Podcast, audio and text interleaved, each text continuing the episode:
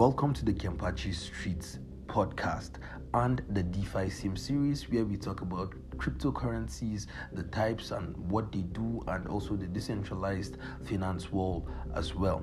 Now, without any further delay, on today's content, we will be looking at Cardano, the cryptocurrency that has the potential to actually overthrow Ethereum yeah, this is what we will be looking at this morning.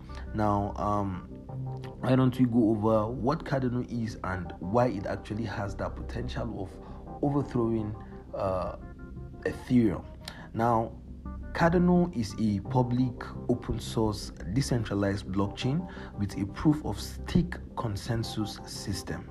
Now, it was launched by Charles Hoskinson, who was the co founder of Ethereum as a blockchain with an edge over Ethereum's proof of work system.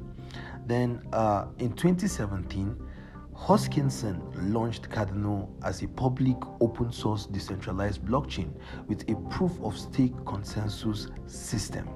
And then not only does a proof of stake system provide an edge over Ethereum's proof of work in terms of energy use and hardware requirements, but also allows for Ethereum like smart contracts and peer to peer transactions. And as such, Cardano is placed among the Ethereum killers, a set of third gen blockchains that seek to gain an edge over Ethereum. Now, in the Cardano blockchain, the native currency is ADA, which is used to perform transactions on ETH. Then, um, as a third generation blockchain, Cardano offers a settlement layer like Bitcoin for transactions and a computation layer like Ethereum for smart contracts and decentralized apps. But it was only recently it was only recently that Cardano enabled smart contract and decentralized finance functionality. Now, in September 2021, a major upgrade named Alonzo allowed smart contracts to be created and deployed on the Cardano mainnet.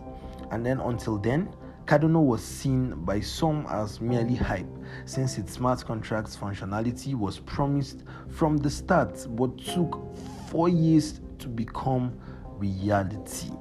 Now, this is partly because, that's for the delay, for the four years delay, it was um, partly because development and network upgrades on Cardano are peer reviewed by experts, and this thorough testing results in relatively slower, uh, slower rollout times. So that's why it took four years because the testing results in relatively slower rollout times. Now, as for the advantages Cardano has over Ethereum. Now, um, Despite slow rollout times, Cardano's proof of stake consensus system still remains an advantage over Ethereum. Like Bitcoin, Ethereum has a scalability and congestion problem. Its proof of work model is energy intensive as miners utilize large amounts of electricity to solve puzzles set by the protocol and create blocks. It usually maxes out at processing up to 10 transactions per second, which is quite very low for a platform hosting dApps, which are decentralized apps that seek to attract millions of global users. Now, Cardano's proof of stake system, however, requires miners to stake their own crypto to be eligible for block rewards. The platform then chooses a few top miners for authenticating transactions. Thus, the amount of energy and time required is reduced considerably. Reportedly, Cardano has already managed to touch over 250 transactions per second. Then, as for Cardano, um, its upcoming solution for layer 2 scalability is called Hydra, and it is rumored to be able to accelerate transactions on Cardano to over 1 million per second. That's huge. We cannot wait for Hydra. Then, um, like other Ethereum killers, Cardano has the potential to eventually overtake Ethereum, but it has a long way to go in terms of adoption. Ethereum is the second most popular blockchain in the world. I mean, it's large behind Bitcoin, and its DeFi and NFT capabilities have turned into a widely used crypto asset.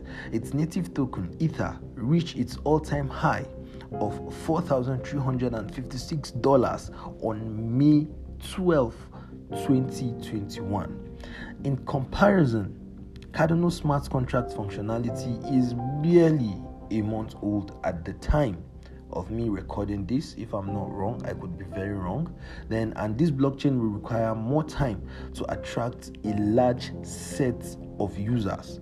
Ada's all-time high of $3.09 was achieved on september 2nd 2021 Going forward, it's unlikely that it will be a smooth sailing for generally Ethereum killers, while the likes of Binance Smart Chain and Solana have already achieved moderate adoption.